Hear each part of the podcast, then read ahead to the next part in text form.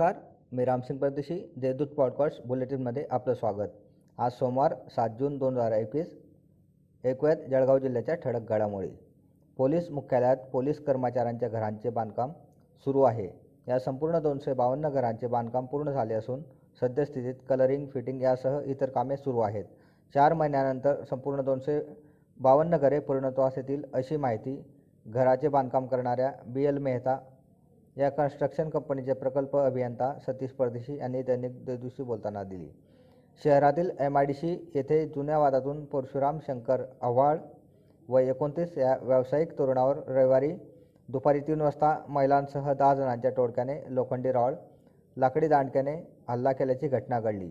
यात एका महिलेने कमरेत चाकू मारल्याने परशुराम गंभीर जखमी झाले असून त्याला खाजगी रुग्णालयात दाखल करण्यात आले आहे. कोरोनाचा दुसऱ्या लाटेला थोपवण्यासाठी शासनाने गेल्या दीड महिन्यांपासून कडक निर्बंध लावले होते.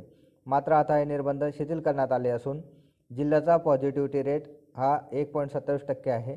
संपूर्ण जिल्हा अनलॉक झाला असून सर्व दुकानांना रात्री नऊपर्यंत खुले ठेवण्याची मुभा देण्यात आली आहे. याबाबतचे आदेश जिल्हाधिकारी अभिजित राऊत यांनी रविवारी दुपारच्या सुमारास काढले.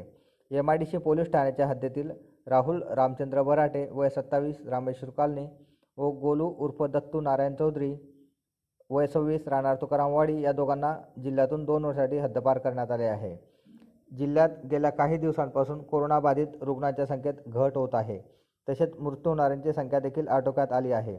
रविवारी दिवसभरात जिल्हाभरात कोरोनाचे एकशे एकोणसाठ नवे रुग्ण आढळून आले असून एक पाचशे एकवीस रुग्ण कोरोनाबा मुक्त झाले आहेत. तसेच जिल्ह्यात चार बाधित रुग्णांचा मृत्यू झाला असून बाधितांपेक्षा बरे होणाऱ्यांची संख्या वाढत असल्याने ही बाब दिलासादायक ठरत आहे. या होत्या आजच्या घडामोडी. यावर वेळ झाली. येथेच थांबण्याची. भेटूया पुढील पॉडकास्ट बुलेटिन प्रसारणात. तोपर्यंत संक्षिप्त बातम्या आणि ताज्या घडामोडींसाठी देशदूत डॉट कॉम या संकेतस्थळाला भेट द्या. धन्यवाद.